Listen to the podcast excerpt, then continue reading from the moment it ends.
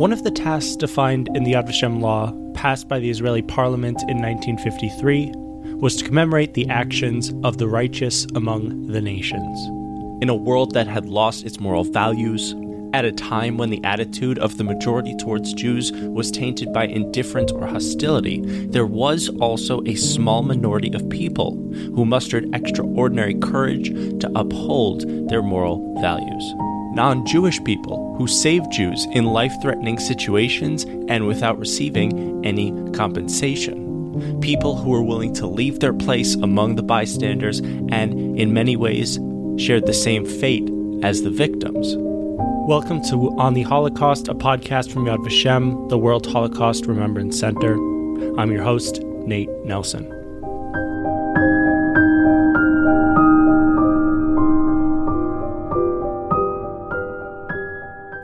Andre Geulen was a 20 year old teacher at a school in Brussels.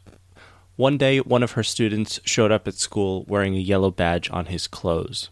Up to this point, Geulen had not taken significant notice of the persecution of Jews. It was probably the first time that she had to confront discrimination so clearly and up close.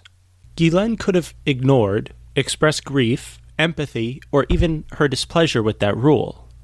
But she chose to take active action and ordered all her students to wear a sort of apron over their garments that would hide the degrading patch. That way, it would not be possible to know which of the students was marked. Geulen could have stopped there. She had certainly brought about a significant change in the feeling of her Jewish students, but instead, she took it one step further. Geulen joined an underground rescue network and started helping and saving lives by escorting Jewish children to hiding places. To do this, she had to leave her parents' home and move to a boarding school where she continued working as a teacher.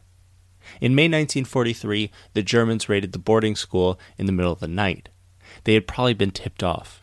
The students were woken up and forcibly dragged from their beds, their identities checked. The Jewish students were arrested, and Geulen was interrogated. The school principal and her husband were sent to a concentration camp where they later died. Geulen stood again at a crossroads. The raid had made the danger of continuing her illegal activities painfully clear but she chose to continue.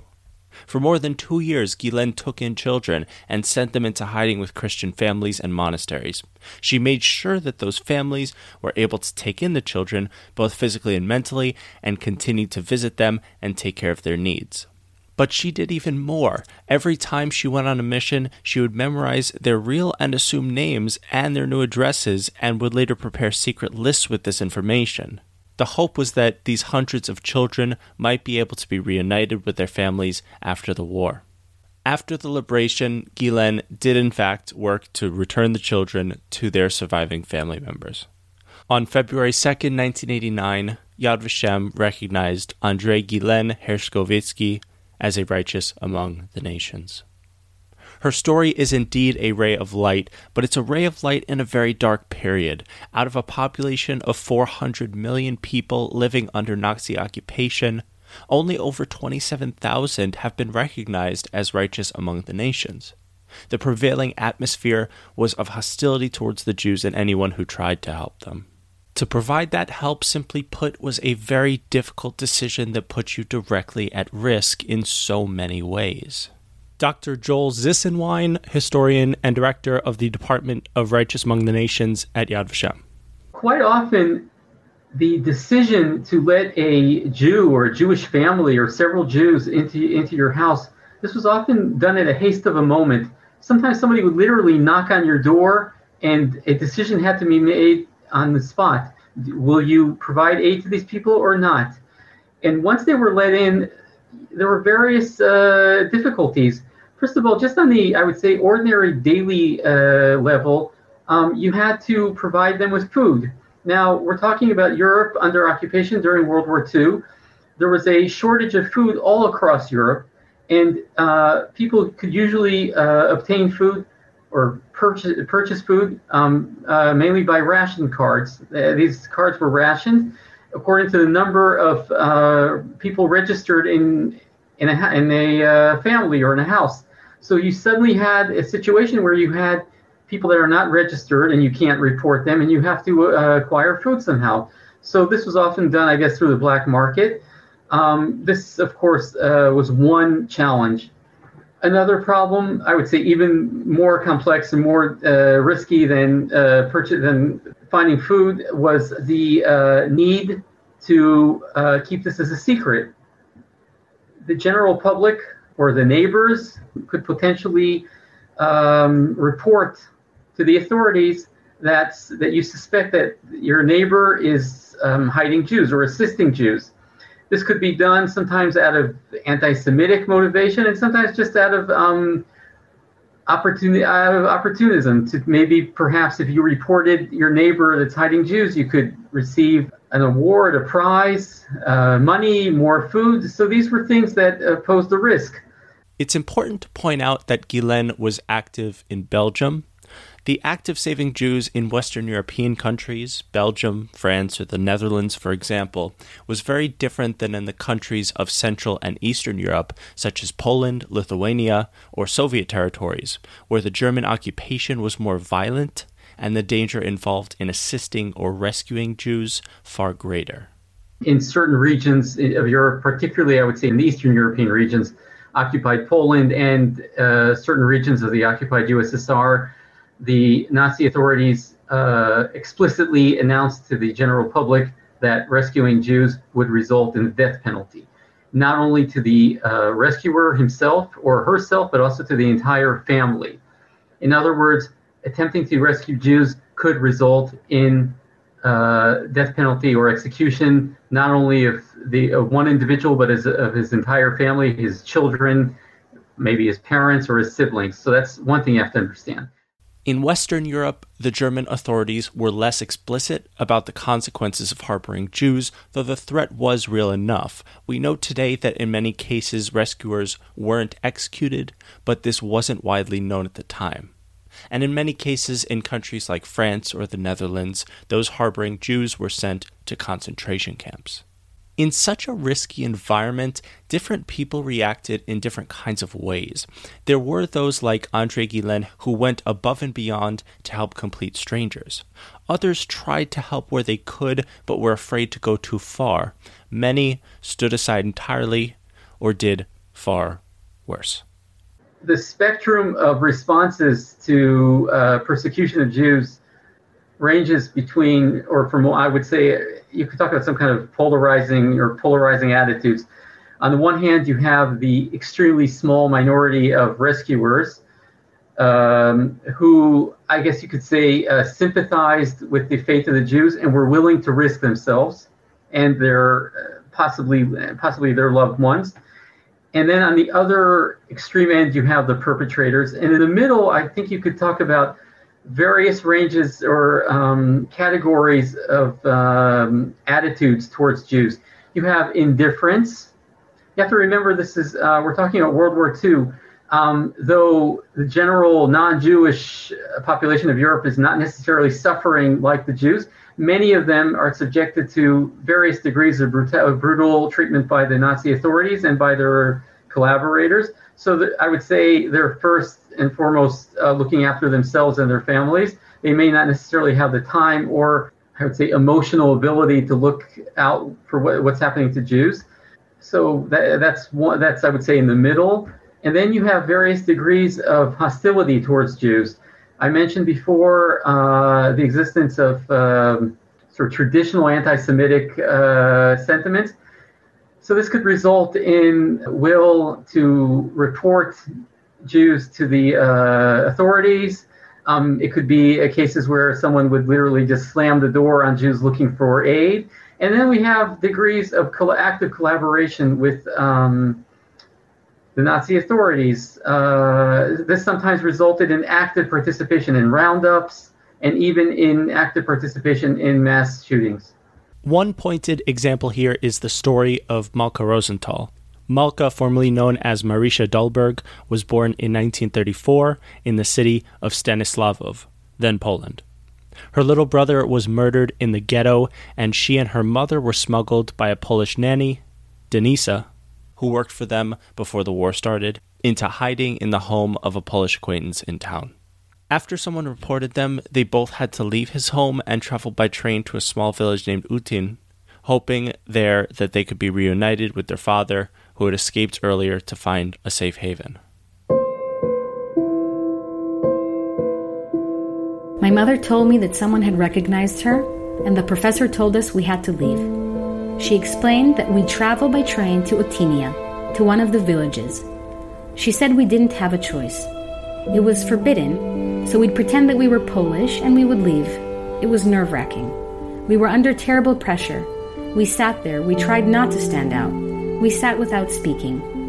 I pretended to sleep on her lap and she stroked me. We sat there on the train, very, very quiet on the outside, but very, very frightened on the inside. Then we passed by Stanislavov. My mother and I breathed a sigh of relief. A few moments later, someone got up and shouted, a Jewess and her bastard Jew child. Violence broke out in the compartment of the train. They beat us, pulled our hair, pulled out my mother's hair. Someone kicked me in the back. They really beat us up. I'd call it a brutal beating. They yelled, Stop the train, stop the train, hand them over to the Gestapo. Suddenly, a Ukrainian man stood up. He was tall and dark, and he said, Wait, wait, don't stop the train. If you stop it, we'll all have to pay a big fine. The Germans don't like to play around. I live in Uhorniki. There is a train station there. I'll take her and hand her over to the Gestapo there. He asked, Does anyone want to join me? No one. There were no volunteers. The train reached the station and he took us off very violently. He gave me a fierce slap. I don't think that anyone has ever hit me so fiercely. He beat my mother and yelled and cursed us and took us off the train. He held us like this, here, by the coat. He held on to us tightly and led us out ahead of him. Suddenly, when the train had disappeared from view, he said, Mrs. Dulberg, are you crazy? How can you travel here? Everyone recognizes you. What are you doing?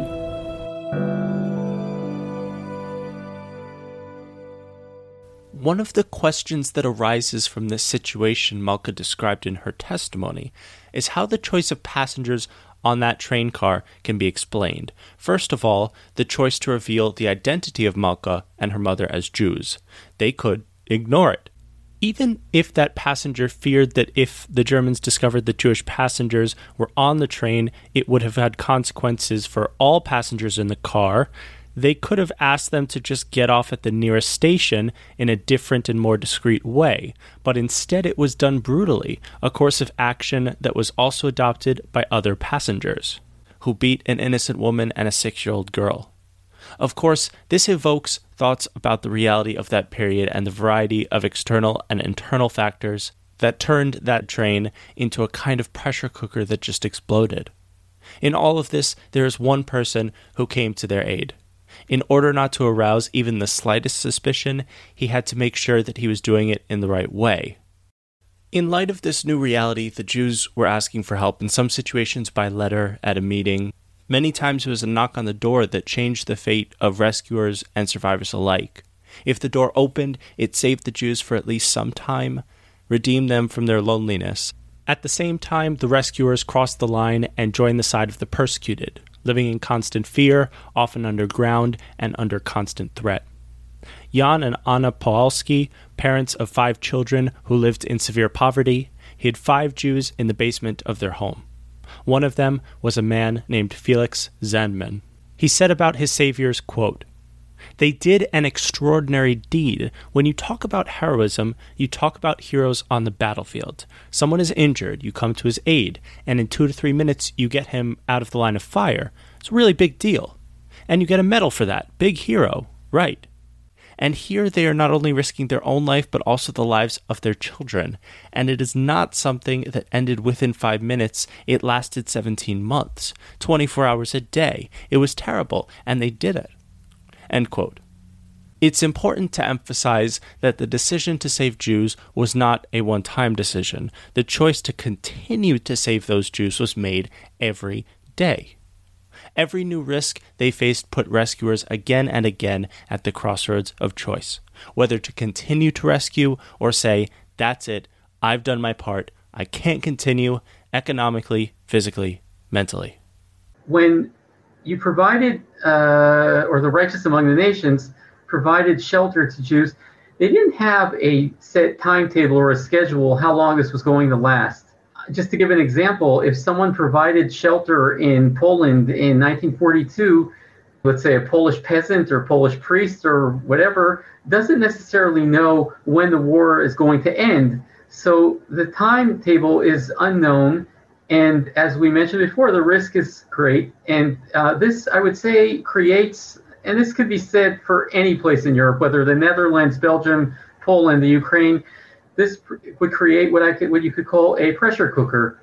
You have, in many cases, um, people that you have absolutely no um, prior um, familiarity with, or you don't know them from before, and now you have to, you're suddenly, I would say, um, I wouldn't say stuck together, but you suddenly have have these people living in your house for an for an indefinite uh, period of time, and you have to both provide for them and also um, keep this as a secret. We heard earlier the beginning of the testimony of Malka Rosenthal, who was smuggled by her caregiver to the house of a Polish professor in Stanislavov. She was rescued from a hostile caravan by another passenger who brought them to his house and then accompanied them to the Kruk family's house where the father hid. One day, the Germans conducted a search, and Malka's mother had to sacrifice her life so that Malka and her father could escape to the depths of the nearby forest. After days of escaping in the rain, the snow, without food, tremendous fear, the feeling of helplessness, of despair, they got to the person who was considered the head of the Hosno village. His name was Wojciechowski, and he hid them in his home and gave them food and a place to sleep and peace of mind for a few days. I don't know how long I slept, but when I woke up, father was gone. I was all alone in this village with strangers. The woman took my hand, Mrs. Wojciechowski, and took me across the street where there was a house. She knocked on the door and a woman opened it. Three girls were standing beside her. In her hand, she held the baby, Vuadzia. Malka was hidden by the Kot family and their four daughters in their home. After about two months, there was an incident in the village. And then, one day, I heard a child screaming. What an awful scream! Have mercy on me! Mercy! Leave me alone! It was horrible, horrendous cries. It turned out that a Jewish boy was hiding with some neighbors. The neighbor's son found out and brought his friends over. It was a Sunday, and they were a little drunk. He brought his friends. They used pitchforks to search in the straw and killed the boy with a pitchfork the Kot family found itself once again at a crossroads of choice. The relatively calm atmosphere in the village was interrupted. The Germans might have heard about the incident and come looking for Jews hiding in other places. That Polish boy and his friends could have continued their hunt. They have four daughters, one of whom is a baby girl, so do they continue to risk themselves? Do they continue to risk their daughters for Malka's saving attempt? They did continue. They hid Malka in a pit they dug under the manger of a cow in a barrel. Once a day, Anja, their daughter, brought her food, took her out of the barrel, ate with her, and talked with her to try to keep her peace of mind. Malka hid with the Kot family for a year and a half, of which she hid in the same barrel for 10 months. Malka survived the Holocaust and later immigrated to Israel.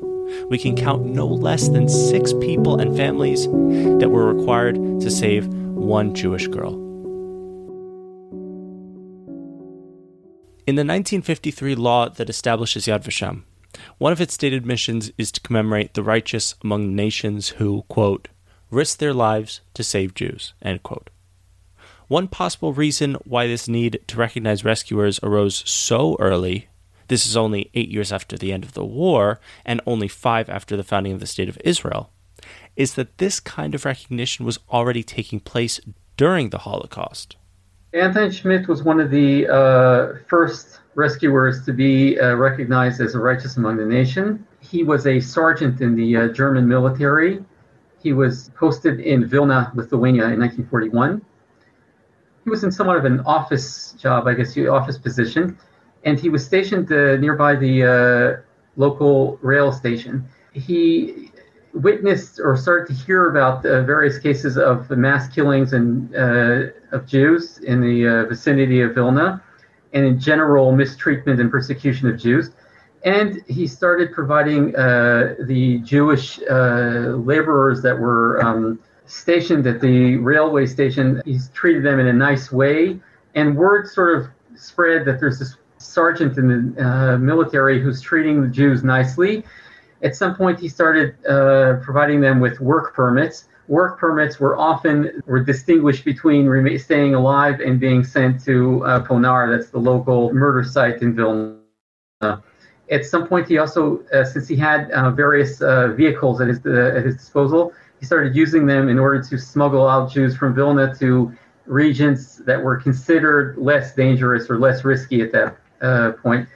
We have a story that was uh, reported uh, during the uh, war itself, during the Holocaust itself, of a case in which on the on New Year's Eve, 1942, he participated in a gathering along with um, members of the Zionist underground in Vilna. And we hear a very touching story in which they, some of them spoke about the future where they hoped that one day, once a Jewish state would be established, Schmid would be invited, and they even talked about reward, uh, awarding him a uh, some sort of medal. Some see this as the possible roots or beginning of thinking about how the Jews would pay tribute to these few righteous among the nations after the war. We are talking about a unique and unprecedented thing a people suffers greatly from such horrible crimes, survives, and just a short time thereafter actively tries to locate those few who had tried to save them, even from those countries that had initiated these very atrocities. For several years after the 1953 law, nothing formal had been done to this end, mainly because Yad Vashem had been focusing on research and archival work. But then Yad Vashem started to receive a lot of letters from survivors, even more so after the news of the capture of Adolf Eichmann in 1960. The statement of the survivors was We don't only want to prosecute those who murdered us, we also want to acknowledge with gratitude those who saved us. One of the letters was sent by Rachel Auerbach, a member of the Oneg Shabbat archive in the Warsaw Ghetto, which we've covered in an earlier episode. She wrote to the management of Yad Vashem asking to honor the righteous among the nations by planting a forest in their name. The Avenue of the Righteous Among the Nations was scheduled to be inaugurated on the National Holocaust Remembrance Day in May 1962. The plan was to hold a ceremony in which the first 12 trees would be planted on the avenue in honor of the rescuers who were known at that time. Among them was Oskar Schindler, the German industrialist who saved more than a thousand Jews from Krakow and its surroundings by employing them under more humane conditions and preventing their deportation to extermination camps. A few days before the planned ceremony, however, Julius Wiener, a Holocaust survivor from Krakow, threatened that if Schindler be recognized and were to attend the ceremony, he would make a scene and uproot the newly planted tree. According to him, Schindler was not a righteous among the nations at all, but a quote, Nazi who had turned his skin, end quote, in order to save himself and turn the tide of war. According to Weiner and another Holocaust survivor, Schindler was an opportunist a member of the Nazi Party who came to Poland to make money and brutally confiscated the factory that belonged to their families. The trees were planted on the avenue a few days later with no official representation from the state, including the tree in Schindler's honor. However, following the incident, the then chairman of the Yad Vashem board, Dr. Aryeh Kubovy, decided to establish an independent committee headed by a Supreme Court judge the committee formulated the full definition of who is eligible for the title of a righteous among the nations. Schindler, incidentally, did not receive full recognition that year. When he died at his home in 1974, the person who chaired the committee was Judge Moshe Bejski, who was himself one of Schindler's survivors, and therefore did not feel that it would be appropriate to reopen the case under his own tenure. In 1993, 85 year old Emily Schindler arrived in Israel to shoot the final scene of the film Schindler's List. The Committee of the Righteous Among the Nations decided to take advantage of the event and award Miss Schindler the title of Righteous Among the Nations for her good deed towards the Jews.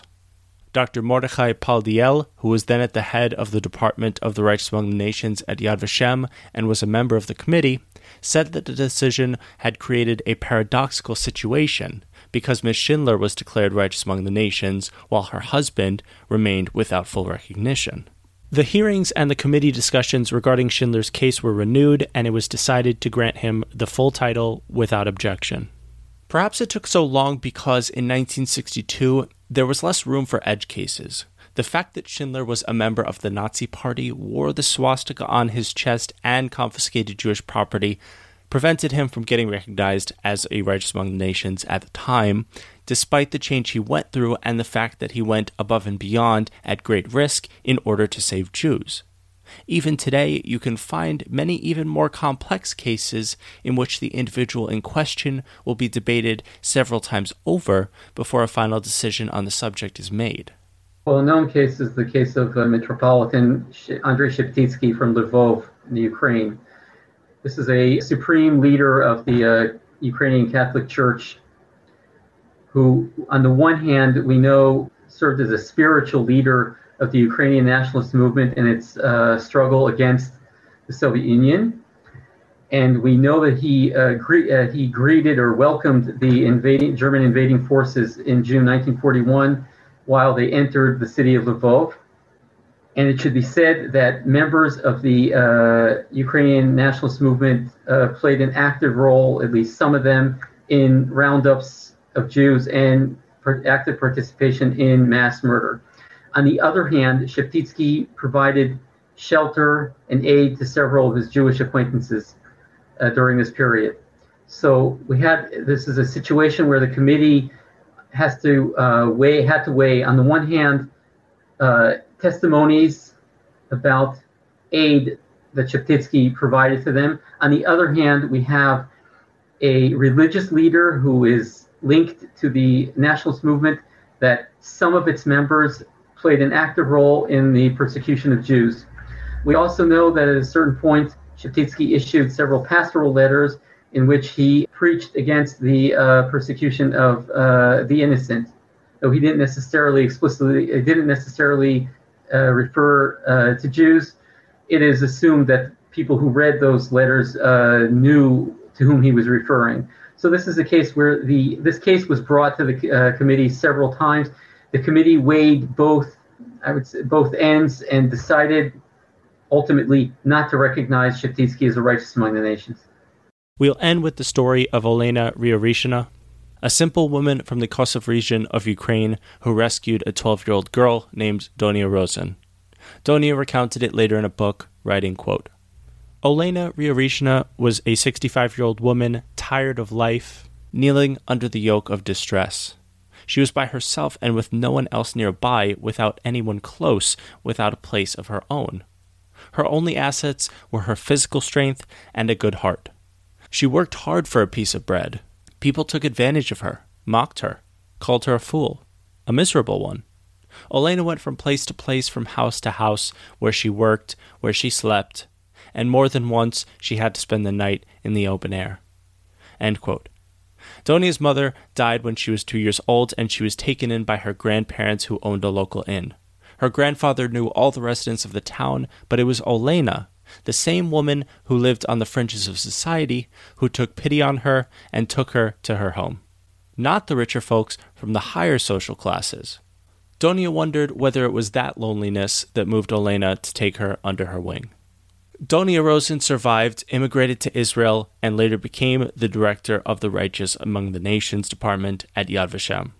She did not start a family and dedicated her story, Friends of the Forest, to her guardian. Quote, this book is dedicated to Olena and all the anonymous people who risked their lives to save the children of Israel.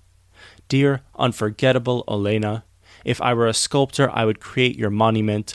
I would commemorate your noble figure, a motherly figure, who is willing to endure the cruelest torments for her children and who is willing to sacrifice her life at any time. Finally, Donia writes, quote, I want you to commemorate us a monument that will reach to heaven, a sign that the whole world will see. A sculpture not of marble or stone, but of good deeds. End quote. The righteous among the nations are a very, very diverse group of people of all ages and from all countries in Europe. From cities, villages, from all professions. There's a zoo director, a circus director, a sewer system maintenance man, an undertaker, teachers, nuns, diplomats, and security people, all walks of life Muslims, Christians, atheists. They come from all over the political spectrum. What they have in common is that at a certain moment they saw Jews in trouble and decided to act. And they teach us that everyone has a choice.